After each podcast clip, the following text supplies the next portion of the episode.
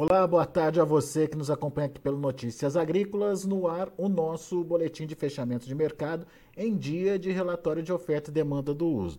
O relatório não trouxe grandes novidades, por, é, pelo menos em números, né, em mudanças é, muito significativas nos números, mas foi um relatório interessante de se analisar, principalmente para entender o que o, o mercado está vendo, o que o mercado pode fazer diante dessas informações.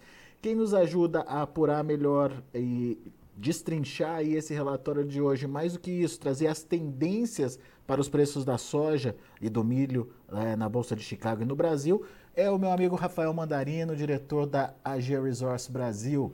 Seja bem-vindo, meu caro. Obrigado por estar aqui com a gente mais uma vez. Dia de relatório, o que, que você achou, Rafael, desse relatório de hoje aí? Apesar de não ter muita novidade, tem alguma coisa aí para a gente é, entender? Mais uma vez, muito obrigado pelo convite, meu amigo. É como sempre é um prazer estar aqui com vocês conversando e a gente está discutindo sobre esse mercado, tá?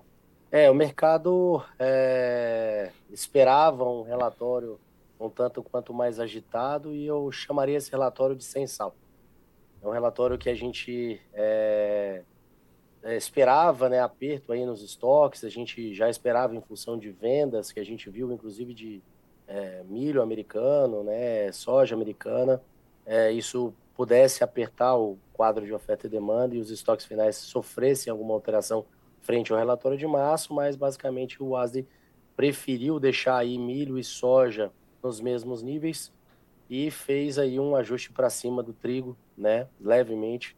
É, a gente entende que o, o, o o USDA, decidiu esperar, né, até o último trimestre ali do ano safra americano para fazer esse ajuste na demanda doméstica, com base no tamanho de safra, obviamente confirmado, e também todas as taxas de utilização, né.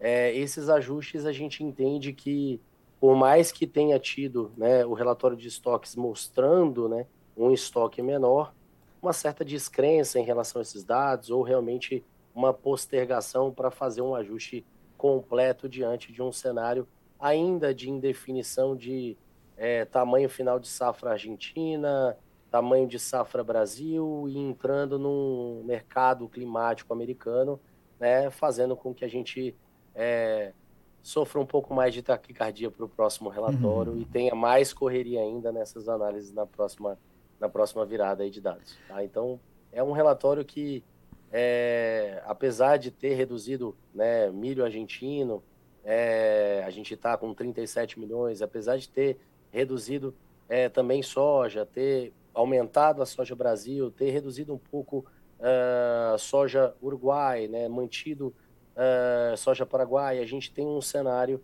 que, é, de novo, sugere cautela ao produtor, sugere que a gente é, faça vendas ainda, aguardando né, novas movimentações e novos ralis de preços positivos para remunerar essas vendas, obviamente, né, mas o produtor que precisa, a gente ainda mantém aquela sugestão de semanas anteriores, passa da mão para a boca, porque possivelmente essas revisões virão a acontecer e isso pode fazer com que a gente veja novas oportunidades de preço para conseguir fazer uma defesa melhor dessa sua média.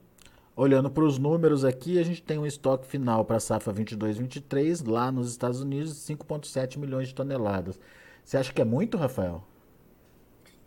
Sim, a gente entende que talvez é, precise puxar para baixo, né? A gente está é, aguardando ainda uma, uma revisão nesses números. A gente entende que é, o, também não só soja, mas a gente entende que o, o, o uso né, dessa soja talvez é, precise é, é, é, ser aumentado e obviamente vai apertar esse quadro de oferta e demanda.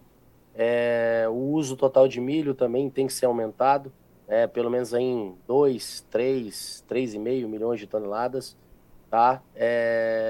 mas eu acho que não só a perspectiva dessa, desse aumento, nessa, dessa utilização, a gente tem que levar em consideração, mas sim também esses outros temas subjacentes que a gente já vinha tratando né, em alguns uh, outros momentos, mas também agora com um pouco mais de força que é justamente o aperto extremo das uh, ofertas de safras antigas. Obviamente, aqui a gente ainda tem bastante soja para colher e a necessidade de um clima ideal na região central dos Estados Unidos. Esse vai ser o ponto máximo de discussão nas próximas semanas aí é, e vai começar aquela pancadaria generalizada no mercado.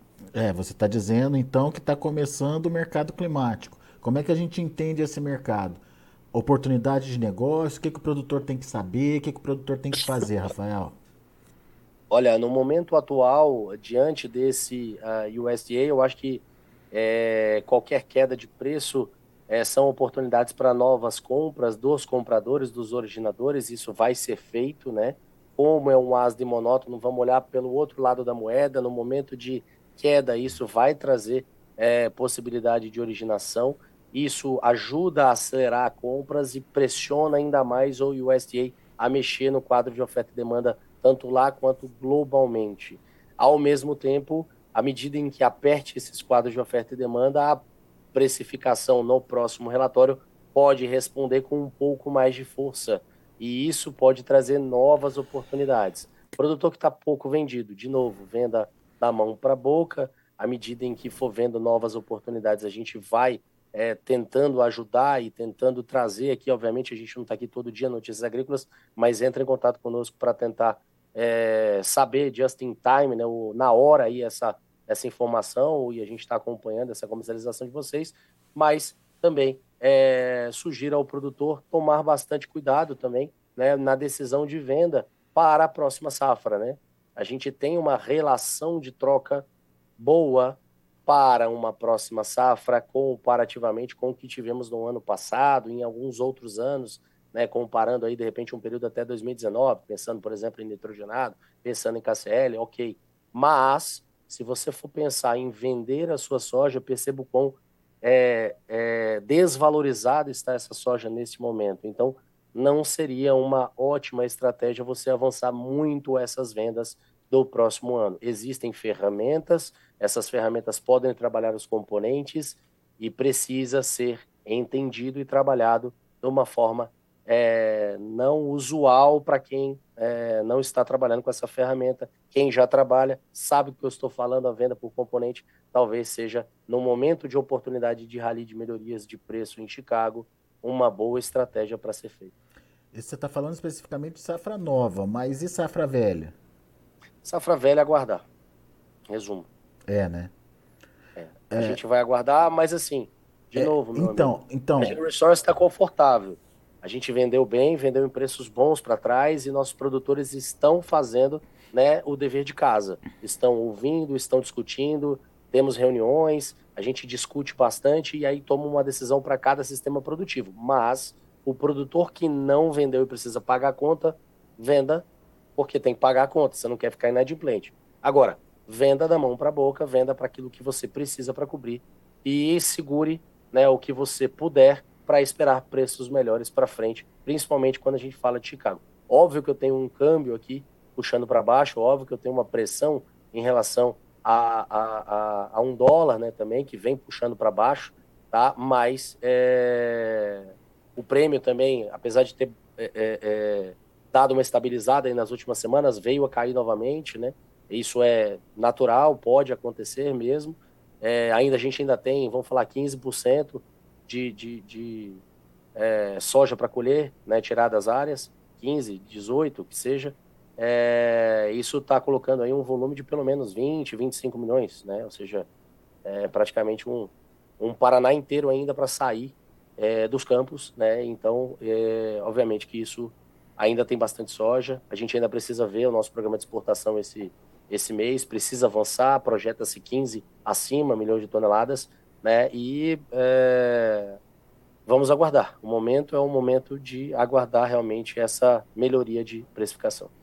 Deixa eu ver se eu entendi, Rafael. É, quando você fala aguardar, é porque a gente vai entrar olhando para Chicago no mercado climático. E diante dessa, dessa é, desse estoque apertado, ou possivelmente a confirmação dele mais adiante, qualquer problema de clima pode ter uma, um, um impacto maior aí na formação dos preços. Por outro lado, no Brasil, uh, você está falando para aguentar um pouquinho mais até a colheita caminhar para os finalmente e daí sim diminuir essa pressão de oferta por aqui, que está pressionando o prêmio também. Então a gente tem dois momentos aí, Chicago e a fim da pressão do prêmio. É isso? Sim, né? E à medida em que a gente vá se aproximando do momento né, de plantio americano e clima vai ficando é, incerto, com poucas chuvas, temperaturas elevadas, né? O atraso ali de algumas áreas também, né? É, lembrando que tem muita área nova nas planícies, são áreas que, obviamente, não devem produzir as médias né, que a gente tem para as outras regiões. Então, tudo isso vai sendo alvo né, de é, motivo e de fundamento para que a gente possa ver uma recuperação em Chicago. E, obviamente, esse estoque, como você mesmo ponderou, estoque de 5,7, é, a gente acredita que esse estoque possa cair abaixo desses 5, chegando a 4,9 é, esse quadro de oferta e demanda com relação de estoque uso apertada, com um mundo sem grandes contribuições argentinas, por exemplo, para uma soja de reserva, né, que a nossa soja tem bastante óleo, não serve para armazenar tanto tempo, né? Então, a americana vai ser alvo de disputa no momento de recomposição de reservas, e isso pode fazer com que a gente veja sim uma recuperação em Chicago.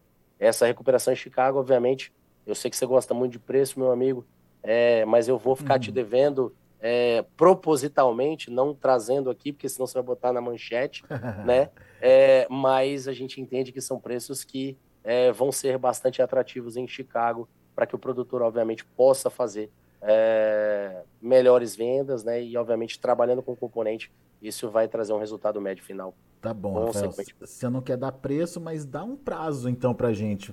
É, sei lá, é, daqui três semanas, daqui duas semanas, para o pro produtor começar a prestar atenção nesse possível movimento. Quando que de fato o clima vai começar a influenciar o plantio, enfim? Final desse saber? mês para o início do mês que vem, a gente tem um início, né, grosso aí do plantio de soja americano, né? A gente já vai ter áreas de milho agora, né? Então é, final de semana a gente deve ver aí é, avanços, enfim. Uh, eu acho que a gente está entrando uh, no final do, do, do, abril, início de maio, é, com é, já um, um hard news aí, uma confusão em relação a esse clima americano. E, obviamente, a gente vai ter que estar tá analisando também clima em outras regiões, né? É, por exemplo, Malásia, apesar de um El Ninho, a gente está falando para o extremo sul dos Estados Unidos, né? O, o meio oeste ali, é, com uma possibilidade de melhoria climática, né? a gente ter chuvas constantes nos Estados Unidos, a gente olha para é, a Malásia, por exemplo, com óleo de palma, é, com uma possibilidade de uma perda de produtividade. Né? Então, é, não só isso, a gente pode ter né, também é, uma produção menor lá e isso pode apertar o quadro de oferta e demanda, apertando óleo de palma, apertando óleo, isso pode fazer uma demanda maior de óleo também de soja, né? Então, tem muita coisa para acontecer, tem muito, muita, muita oportunidade pela frente que pode se desenhar, mas o produtor que não tomou uma decisão antecipada de venda, não fez as vendas no momento oportuno, é, agora a gente fala de mão para boca, mas eu tenho toda uma safra nova para tomar decisão e novas janelas para essa nova safra, elas precisam ser melhor é, tradeadas. Então, é, de novo, a gente chama atenção de que o posicionamento é sempre pensando na média, e a média não é a média só do ano, a média das vendas, a média de reais por saca, mas é a média no desenrolar da tua atividade no, no agronegócio. Então você está no campo há quantos anos? 30, 20, 10, 5 anos? Vamos melhorar essas médias aí para frente. É um trabalho de longo prazo, com certeza, né? E vocês, todos que participam desse mercado, precisam ser ouvidos, né? E o produtor tomar essa decisão da melhor forma possível para se antecipar a estes movimentos. Ô, ô, Rafael, e aqui no Brasil, hein? É, a, a dica é avanço da colheita. Mas quando efetivamente essa pressão dos prêmios pode diminuir, na sua opinião? Vamos falar quando eu terminar de tirar essa soja do campo. Eu tenho que ah, três semanas, duas semanas e meia, três semanas para a gente chegar ali na casa dos 95, 98% de área colhida, talvez. É, tá chovendo em boa parte das regiões também, isso pode estar tá trazendo um ritmo um pouco mais lento. Também tivemos culturas um pouco, cultivares um pouco mais longas que foram plantadas, né? Então, é, tivemos um alongamento de ciclo e aí pode ter sido generalizado também até para essas mais tardias, enfim. Desculpa. Então, é, a gente teria aí mais duas semanas, três semanas até a finalização, ou pelo menos a proximidade dessa finalização de 100% de colheita aqui no Brasil. Legal. Depois dessas duas semanas, três semanas, a gente tem uma safra conhecida e o produtor não querendo vender. O produtor já passou do 31 do 4, já pagou 31 do 3, já pagou 31 do 4, 34, e a gente vai ter o quê? Eu tenho uh, um cenário agora de é, é, poder aguardar com essa soja e ela vai ser alvo de disputa à medida em que a gente é, estiver vendo a necessidade de demanda por é, originadores. Então a gente pode ter né, oportunidades melhores de estabilização dessa, desses prêmios caindo, né? a gente pode começar até ver esses prêmios recuperarem né? Óbvio que o câmbio não vem ajudando, né? Mas é, muita coisa vai acontecer aí. É, pensando também, né, na perspectiva do, da manutenção de juros, né? Pensando globalmente e pensando também nessa nesse reaquecimento do conflito, né? A gente não sabe até onde isso vai, mas é algo que tem que ser levado em consideração também. Muito bom. Vamos ficar atento então para os momentos de oportunidade, negociar a safra velha é, nesses momentos de oportunidade. Safra nova dá para esperar mais um pouquinho, é isso, Rafael? Melhorar a relação de troca, é isso? É, safra nova, relação de troca, quiser né, trabalhar a perspectiva de fertilizantes, a gente teve oportunidade para trás. Quem não fez tem que avaliar, obviamente, para dentro do seu sistema produtivo, né, o que vem se desenhando. É, mas quando a gente fala único exclusivamente não só na perspectiva de insumos, mas a gente fala em vendas, né? Essas vendas da safra nova podem aguardar sim, né? Novas oportunidades podem aparecer e uh, a gente está pronto para ajudá-los uh, no momento oportuno. Boa, Rafael. Obrigado, meu amigo, mais uma vez pela sua participação conosco aqui. Volte sempre. Obrigado, obrigado a vocês. Fiquem com Deus. Até a próxima. Tá aí Rafael Mandarino, a G-Resource Brasil, aqui com a gente no Notícias Agrícolas. Vamos ver os preços, vamos ver como estão encerrando os negócios em dia de relatório do USDA. De olho na tela. Para maio, alta de 10 pontos a 14 dólares e 97 por bushel, de novo ali pertinho dos 15. Julho, 14 dólares e 71 por bushel, alta de 9 pontos e meio. Agosto, 14 dólares e 21 por bushel, 8,75 de, de alta, aliás. Setembro, 13 dólares e 43 centes por bushel, subindo 6 pontos mais 75. Esses são os números da soja. Vamos ver o milho. A milho caiu. Maio, 6 dólares e 51 centes por bushel, recuando 3 pontos. Julho, 6,27, queda de 2 pontos mais 75. Para setembro, 5,67, queda de 3 pontos. E o dezembro, 5 dólares e 59 centes por bushel, 3,5 de redução. E para finalizar, a gente tem o trigo também. O maio, 6 dólares e 74 centes por bushel, 4,5 de queda. O julho, 6,84, recuando 6 pontos mais 75. Setembro, 6 dólares e 95 centes por bushel, queda de 7,5. Dezembro, 7 dólares e 12 centes por bushel, 9,25 de queda também. São números já de fechamento do mercado lá na Bolsa de Chicago. A gente fica por aqui. Agradeço a sua atenção e a sua audiência. Continue com a gente.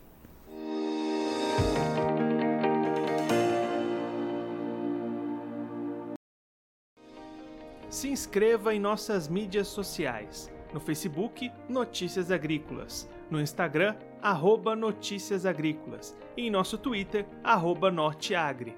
E para não perder nenhum vídeo, não se esqueça de nos acompanhar no YouTube e na Twitch Notícias Agrícolas Oficial.